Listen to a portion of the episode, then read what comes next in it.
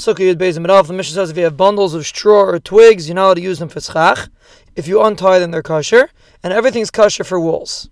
Rabbi Yaakov says, I heard two things from Rabbi Yechanan. One is our Mishnah, and the other one is a different Mishnah that if you dig inside a haystack to make a sukkah, it's not a sukkah. One of them is a Xeris Eitzer, that you might come to sleep in your Eitzer, which is not a kosher sukkah, and the other one is a psul deraisa of tasval And I don't know which one is which. Rav Yirmiyah says we could see from Rav Chiya bar Abba says the name of Yechanan that the reason why bundles are a problem is because sometimes a person comes from the field and he's holding his bundle and he throws it on top of the sukkah to dry it out and then he decides to use it for sichoch and it's a problem with tasval So you see bundles is gzeir eitzer.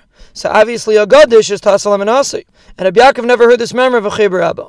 Rav Ashi asked, bundles of straw, you could also have a problem of tasal and And by digging in a haystack, you could have a problem of gzeres eitzer too. So Birchan explains that over here it says ein mesachem behem, which sounds like it's only lechatchila because of gzeres eitzer. But by deraisa it's kosher. And by the haystack it says ein sukkah, which sounds like it's a psal deraisa. Rabbi Yehuda says the name of Rav, if you use male arrows for schach that don't have a beis kibbul, it's kosher. If you use female ones that do have a beis kibbul, it's pasul.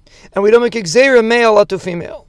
And the Gemara says the chiddush of a female one that it's possible that you would think that since it's meant to fill up and stay like that forever, it's not considered a beis kibbul. Kamashmal that it is. Rabbi Mechana says in the name of Rabbi Yechanan, if you use anitze pishtan for schach, it's possible, which is pishtan that is fully produced. If you use hutzni pishtan, it's a suffix. And I myself don't know what hutzni pishtan are. Because if the flax is grinded and it's not combed, if that's called hutzni, but let's say it was soaked and it wasn't grinded at all, that's called hutzni and skasher or maybe even if it's soaked and it's not grinded, is also called hutzni and it's a suffix.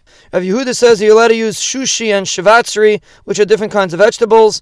Abaye says you can use shushi, but you can't use shavatsri because they smell bad and you might leave the sukkah.